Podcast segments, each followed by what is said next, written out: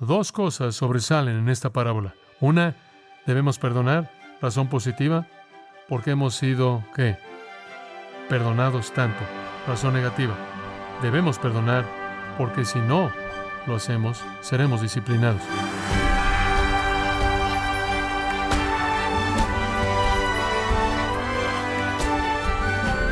Le damos las gracias por estar en sintonía en su programa Gracias a vosotros con el pastor John MacArthur.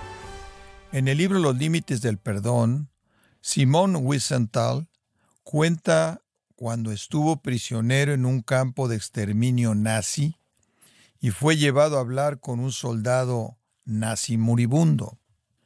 El soldado quería el perdón de un judío por los crímenes que cometió como miembro de la temida policía secreta nazi. Pero ese escenario plantea una pregunta importante. ¿Acaso hay límites a lo que podemos o debemos perdonar? Hoy el pastor John MacArthur, en la voz del pastor Luis Contreras, continuará un importante estudio acerca de la disciplina cristiana y la restauración de un hermano pecador en la iglesia. En la serie Soy guarda de mi hermano, en gracia a vosotros. Ahora hay un versículo clave que usted debería escribir en el margen de su Biblia, ahí en el punto de Mateo 18, 21 y en adelante, y ese versículo es Efesios 4:32, porque ese versículo resume la intención de este pasaje. Dice, antes bien sed benignos unos con otros, misericordiosos, perdonándoos unos a otros, así como Dios por causa de Cristo os ha perdonado. Un gran mandato a perdonar, debido a que Dios nos ha perdonado tanto. Esa es la intención de la enseñanza del pasaje que estaremos viendo. Pero antes de que veamos el pasaje, quiero tan solo darle un par de ilustraciones para preparar su mente en la línea del perdón. Esta semana leí una carta que le fue enviada al doctor James Dobson recientemente, que le escribió una niña pequeña, y esto es lo que la carta dijo. Querido doctor Dobson, tengo 10 años de edad. Tengo un problema. Hay un hombre que está tratando de dividir a la iglesia. Resulta ser el papá de mi mejor amiga. Ahora, debido a él, mi mamá no me deja hablar con fe. He hablado con fe al respecto. Ella y yo estamos confundidas del por qué no podemos estar juntas. Estamos enojadas. ¿Por qué están peleando? Sus respuestas no son lo suficientemente buenas. Simplemente porque están peleando no significa que nosotros tenemos que pelear, ¿verdad? Estoy totalmente confundida. Yo sé que Fe y yo somos amigas y nuestros papás no lo son. Por favor, reencontre una respuesta con cariño, Karen. Los cristianos que no se pueden perdonar entre sí y están devastando las vidas de sus hijos pequeños. Hace algún tiempo atrás, el periódico Los Angeles Times publicó un artículo interesante titulado Pareja se reúne, perdona a homicida de hija. El artículo dice, amamos a esta persona especial desde lo más profundo de nuestro corazón, dijo la señora Bristol del hombre que asesinó a su hija. La mujer, ama de casa de Dearborn, Michigan, confesó que estaba un poco nerviosa conforme hablaba con un grupo de reos en la capilla de la cárcel de la colonia de hombres de California. Ella y su marido, Bob, habían manejado más de dos mil kilómetros para ver a esta persona especial, Miguel Case, quien estaba acusado de asesinar a su pequeña hija, Diana. El cuerpo de Diana, en ese entonces 20 años de edad, fue hallado en el área del Parque Norte de San Diego. Ella había estado vendiendo enciclopedias de puerta en puerta cuando ella fue secuestrada y estrangulada. Los Bristols dijeron que Dios los guió a una misión de perdón, lo cual motivó a sus amigos y seres queridos a sacudir sus cabezas porque no pueden entender. No tenemos odio ni venganza. La señora Bristol le dijo a los sesenta reos el sábado por la noche. Sabemos que Dios puede hacer algo bueno de este dolor. La señora Bristol dijo que cuando ella y su marido recibieron las noticias devastadoras de que nuestra hija había sido violada y asesinada brutalmente, fue como un cuchillo que entró en las profundidades de nuestras almas. tenemos la reacción humana normal de tristeza y angustia. Keys, quien inicialmente le admitió a los Bristol que no entendía su acto, le dijo a sus compañeros reos que personas como los Bristol le dan significado a la palabra perdón. Después, con un nudo en la garganta y lágrimas, Keys se volvió a los Bristol y les dijo, Dios los bendiga, y los abrazó. Lo que nos haría más feliz, dijo la señora Bristol, es cuando él acepta a Jesucristo. El juez de San Diego, quien sentenció a Keys a cadena perpetua, dijo, Keys fue calculador, endurecido, el homicida más terrible que he encontrado en mi carrera. La señora Bristol dijo, vemos a este hombre como un hombre de valor y dignidad. Nos interesa este hombre como una persona no por lo que hizo, sino por lo que él se puede volver. Qué historia del perdón, ¿no es cierto? ¿Y por qué es que hay extremos tan opuestos de la capacidad del perdón? Por un lado, una mamá perdonando a un criminal impío por la violación y homicidio de su hija, por otro lado, dos cristianos en una iglesia que no se pueden perdonar por diferencias insignificantes. El perdón algunas veces se nos dificulta tanto si vivimos en la carne. Ahora, nuestro Señor en este pasaje nos va a ayudar a entender la importancia del perdón. No debe dividir iglesias. Nunca debería existir el tipo de falta de perdón en una iglesia que despedaza relaciones y familias y la unidad en la iglesia. Y vamos a encontrar la instrucción de nuestro Señor con respecto a eso conforme vemos otra vez este pasaje importante. Observe el versículo 23 y permítame recordarle cómo comienza la parábola. Por lo cual el reino de los cielos es semejante a un rey que quiso hacer cuentas con sus siervos. El reino de los cielos, la esfera del gobierno de Dios, el reino de la gracia en el reino de la gracia, en donde Dios es el gobernante, Él llama a los hombres a rendir cuentas. Él llama a los hombres a mostrarle en dónde están ellos, cuál es su situación con los privilegios que han recibido de Él. Y vimos que este rey es Dios, y este siervo es un hombre a quien se le ha dado privilegio. Él sería, en los términos del tiempo de nuestro Señor, un sátrapa, un gobernante de una provincia, y a él se le dio un territorio entero de responsabilidad, donde él recaudaba impuestos que entonces le eran dados al rey para la operación del reino.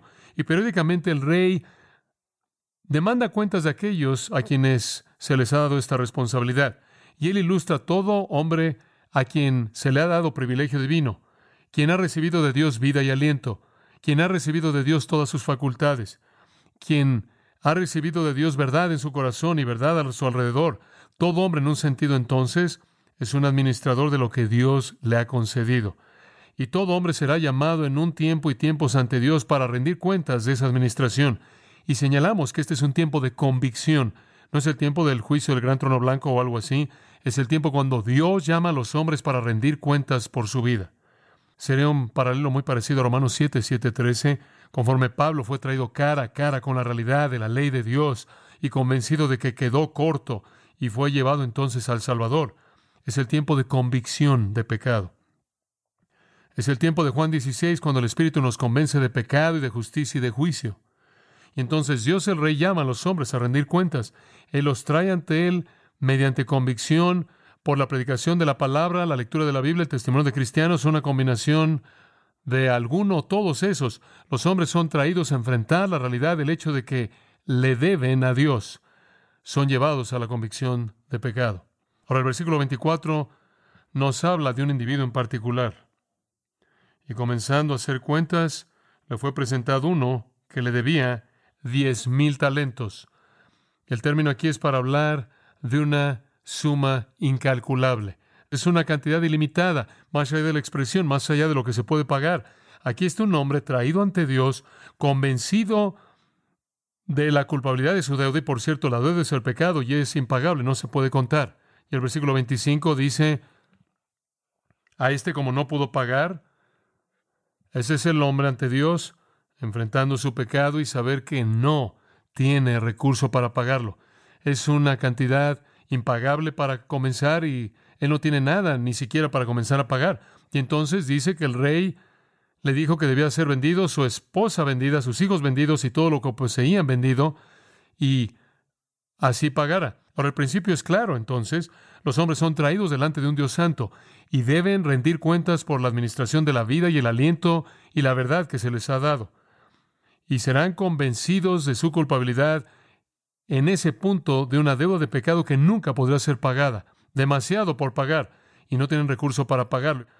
Y después el hombre sigue el único curso que le queda. Observa el versículo 26. El siervo, por tanto, cayó postrado. Aquí hay un hombre postrado, aquí hay un hombre humillado, aquí hay un hombre quebrantado, aquí hay un hombre que sabe que está al borde del juicio y él adora. Y él dice, Señor, y él afirma la soberanía del rey sobre él. Ten paciencia conmigo y te lo pagaré todo. Él reconoce la deuda, él reconoce que es una deuda en la que incurrió de manera legítima, en el sentido de que él realmente la debe, él reconoce la justicia de su sentencia, él no pide justicia, él no dice que es injusto, él simplemente dice, por favor, sé paciente conmigo y te lo pagaré todo. Ahora yo creo que esta es una convicción de culpabilidad previa a la salvación y simplemente como una nota, como lo señalamos la última vez, la razón por la que el hombre dice te lo pagaré todo es porque él realmente no entiende lo enorme que es su pecado. Y no creo que ningún hombre realmente lo entiende. No es raro para gente que es llevada a momentos de gran convicción por su pecado, que son traídos cara a cara con Dios y el hecho de que han quedado cortos de su gloria, que quieren decir, Dios, simplemente sé paciente, simplemente déjame superar esto y te prometo que seré mejor, haré las cosas mejor, iré a la iglesia, te entregaré mi vida, haré lo que pueda. Ese es un tipo muy común de reacción. Por ejemplo, la vida sigue aparentemente sin incidentes y después un problema muy, muy severo sucede en la familia. Quizás uno de los hijos es pronosticado con una enfermedad mortal o es matado en un accidente o lo que sea, o quizás un cónyuge muere o tiene cáncer una enfermedad de corazón o quizás un trabajo es perdido, quizás enfrenta un accidente terrible o quizás una persona está en un lugar de gran aflicción en una guerra o en una situación peligrosa, perdida en el bosque o lo que sea, y en medio de la extremidad de las circunstancias, la gente ve la bancarrota de su propia vida, son traídos cara a cara con su convicción de pecado. Dios puede permitir que el Evangelio venga a su mente, puede haber una confrontación con la ley de Dios o la verdad de Dios a partir de la memoria, del pasado y en ese momento no es raro que la gente diga, si tú tan solo me sacas de eso, si solo me ayudas, voy a hacer lo que quieras, Dios. Y realmente están diciendo, solo sé paciente conmigo y te lo pagaré todo. Y realmente no entienden o la magnitud de su pecado, su incapacidad de ser pagado por ellos. Pero hay contrición verdadera, ya hay tristeza verdadera, ya hay quebrantamiento genuino y veo eso en este hombre. Y la razón por la que lo veo es por el versículo 27. Y esa es la clave para la parábola entera el señor de aquel siervo, movido a misericordia, le soltó y le perdonó la deuda. Ahora, esa es la clave para interpretar la parábola. El hombre fue soltado. ¿Qué significa eso? Él no tenía responsabilidad de pagar esa deuda. Ninguna. Él nunca tendría que pagar esa deuda. Él fue liberado de esa deuda. Ahora eso significa que el hombre nunca iría al infierno para trabajar lo que podía ser trabajado en la eternidad. El hombre fue soltado de la obligación y después, en segundo lugar, él fue perdonado. Él fue liberado de tener que hacer algo y después el rey hizo todo y simplemente lo perdonó. Ahora yo creo que eso tiene que describir la gracia salvadora de Dios. El hombre es liberado de cualquier obligación y él es absolutamente perdonado. Puede haber otras cosas en la parábola que sean no claras. Esa me parece ser muy clara. No puedo ver cómo usted puede interpretar eso de cualquier otra manera fuera de decir que el hombre fue liberado de la deuda y perdonado. Y esa es la esencia de la salvación. El rey mismo absorbe la pérdida. Y eso es exactamente lo que pasó en la cruz de Cristo, porque fue en la cruz de Cristo que Jesús en su propia carne absorbió la pérdida. Él mismo pagó el precio por el pecado de usted y el mío, y entonces Dios absorbe la pérdida, Dios sufre la consecuencia, Dios mismo paga el precio que nunca podría ser pagado. Y entonces veo en este hombre el arrepentimiento real, la contrición genuina, y aunque él no entiende la magnitud de su pecado y él realmente no entiende cómo todo es completamente por gracia, Dios ve en su quebrantamiento arrepentimiento legítimo y le da lo que él necesita de manera tan desesperada. Él lo libera de cualquier responsabilidad de pagar la deuda por sí mismo y lo perdona de su pecado. Ahora usted podría estar, como dije, confundido por otras partes de la parábola, pero usted no necesita confundirse por eso. Y una vez que usted echa a andar eso, usted tiene el resto de la parábola interpretado. Entonces, si usted quiere tomar su lápiz o pluma y simplemente encerrar en un círculo la palabra perdonó, esa es la esencia de lo que el Señor está enseñando aquí. Ahora vimos todo eso como el entendimiento inicial de la parábola. Y ahora entramos al versículo 28 y al mensaje primordial. Todo eso fue simplemente el cimiento. Observa el versículo 28. Pero saliendo aquel siervo, halló a uno de sus consiervos que le debía cien denarios, y haciendo de él, la ahogaba, diciendo, Págame lo que me debes. Eso es increíble. Eso es absolutamente absurdo. Usted se dice a sí mismo, ¿qué tan pronto este hombre olvidó lo que se le había perdonado? ¿Qué tan pronto olvidó la compasión de su Señor? El mismo siervo, y enfatiza el mismo siervo que acababa de ser qué? Perdonado. El mismo, el perdonado. Salió y encontró, en otras palabras, la idea es que estaba buscando a alguien. Este no fue un incidente que él no esperaba. Él no se encontró sin buscar al hombre, él estaba allá afuera buscando a este hombre. ¿Y quién era? Observe, uno de sus consiervos. Y aquí se nos presenta una palabra que creo que tiene significado en la parábola, sundulon, consiervo. Y creo que esto identifica a este como otro que ha sido perdonado, otro en la familia. Y entonces el Señor lleva la parábola a la familia de aquellos que están en Cristo, que están en la comunión. Describe, yo creo, en la parábola a un hermano cristiano. Es usado de manera coherente en el resto de la parábola en las cuatro veces que aparece. Entonces él encuentra a otro consiervo, no tan solo otro siervo en algún lugar en el mundo, sino uno que sirve al mismo rey, uno que es un consiervo. Y creo que eso puede ser visto como un término para identificar a creyentes en esta parábola. Ahora este otro siervo no necesariamente estaba al mismo nivel, él quizás trabajaba bajo este primer siervo. Podría haber sido que él era un gobernante de la provincia y este hombre era uno de sus recaudadores locales de impuestos, pero ambos servían al mismo rey y lo que sucede realmente es absurdo. Simplemente va más allá de lo que podemos imaginar. Él va, encuentra al hombre, le pone las manos lo toma por la garganta, literalmente dice en el griego, lo iba a ahogar y le dijo, págame lo que me debes. Ahora permítame tan solo darle un pequeño pensamiento de interpretación por un momento. Si el hombre no es un cristiano verdadero, como algunos quieren que creamos en esta parábola, si el hombre no es un cristiano verdadero, entonces la parábola entera en su contexto se cae, porque el impacto de la parábola entera es que aquí estaba un hombre que había sido perdonado de manera total, ¿verdad? Y él salió y no quiso perdonar. Ahora, si usted quita el perdón inicial y realmente no era legítimo y él realmente no había sido perdonado, la parábola entera no tiene sentido pierde de manera total su importancia. No esperamos que Él perdone si Él no hubiera sido perdonado. No esperamos que Él actúe como Dios actúa si no tiene a Dios en su corazón. No esperamos que haga lo que Dios hizo si Él no conoce lo que Dios hizo, si Dios no hizo eso. Y el juicio que vino al hombre al final de la parábola debería haber venido en el versículo 27 porque no había nada más que decirle. Si su perdón no fue genuino, el resto de la parábola no significa nada. No es una parábola de salvación genuina, es una parábola acerca del perdón y la validez del perdón y de un creyente perdonando a otro. Y lo que hace que esta parábola sea tan poderosa, tan dramática, es que el hombre realmente fue perdonado, realmente fue salvo. Y él pone sus manos sobre este hombre y comienza a ahogarlo. Los escritores romanos, los escritores seculares con frecuencia hablan de hombres que acudían a sus deudores y apretaban su cuello hasta que le salía sangre de la boca y de la nariz. Esa es la estrategia antigua de recaudación de impuestos. Simplemente encuentra a un hombre fuerte para que los estrangule hasta matarlos y no paga. Y él dice, págame lo que me debes. Ahora veo el contexto aquí como un cristiano acudiendo a otro en la familia y demandando pago.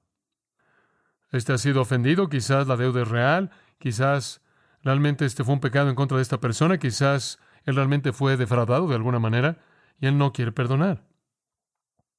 Dice usted, bueno, este no puede ser un cristiano. ¿Oh?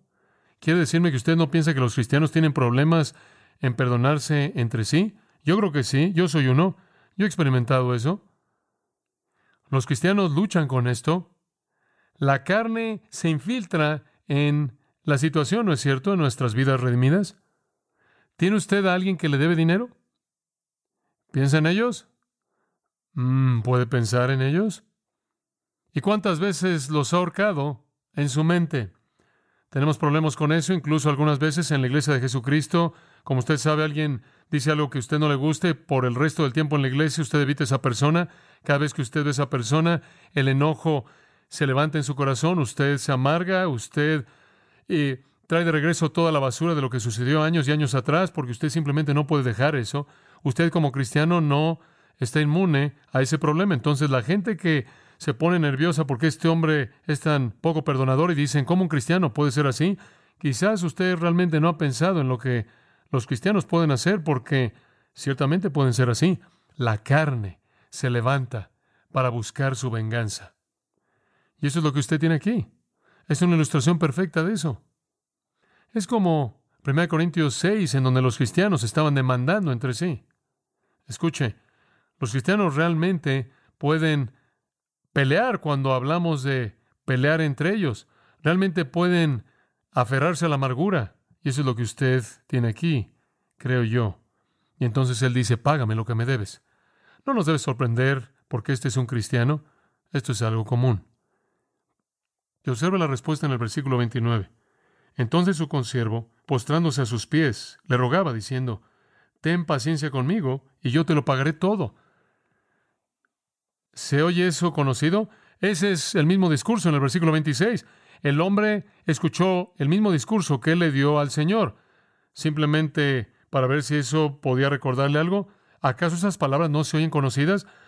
¿No es eso lo mismo que tú estabas rogando cuando estabas rogándole misericordia al rey por una cantidad impagable?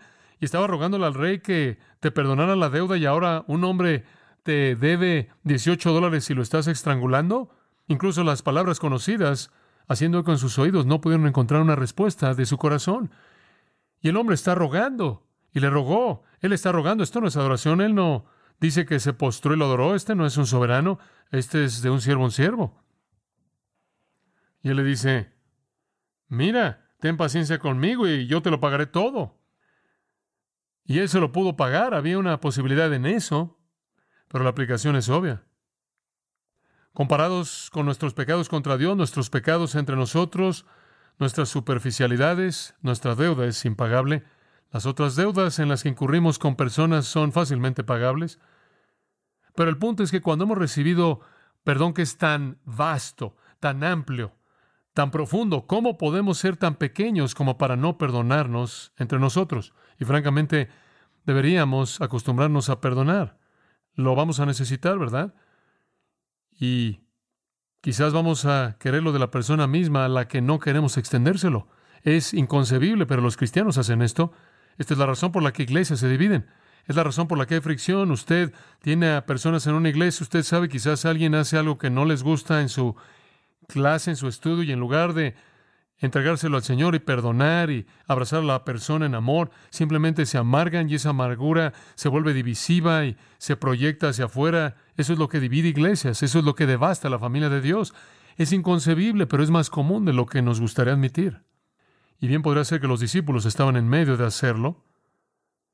Usted sabe, estaban peleando para ver quién sería el más grande en el reino y en cierta manera para mantener su supremacía pudieron haber estado cultivando en sus corazones ciertas actitudes hacia los otros, que en su mente menospreciaba a los otros, los colocaba más abajo de ellos para que pudieran sentirse bien acerca de su exaltación personal y bien pudieron haberse aferrado a la amargura. Bueno, ve la respuesta en el versículo 30. El hombre dice, ten paciencia conmigo y te lo pagaré todo. Mas él no quiso, él no quiso, sino fue y le echó en la cárcel hasta que pagase la deuda. Es inconcebible. No tuvo compasión. Esta es una reacción imposible. Él mismo recibió compasión. Él debió haber tenido compasión. Él mismo fue perdonado. Él debió haber perdonado. Él mismo fue amado, Él debería haber amado. Él mismo había recibido misericordia, Él debería haberle extendido. Los pecados más grandes que un hombre comete en contra de un hombre no son nada. Son cambio en el bolsillo comparados con los pecados cometidos contra Dios. Y Dios los perdona a todos. ¿Y quién es el hombre para no perdonar al menor? El punto entero del versículo es que no quería perdonar. Y lo que le da a la parábola su poder es que él fue perdonado. Esa es la fuerza del argumento. Que como aquellos que verdaderamente son perdonados no perdonen. Cuando Dios ha perdonado una deuda infinitamente mayor, con qué facilidad olvidamos.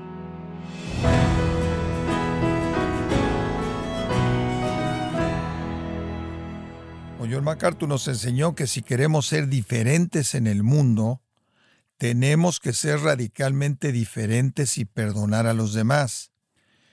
Nos encontramos en la serie Soy guarda de mi hermano, aquí en Gracia a vosotros.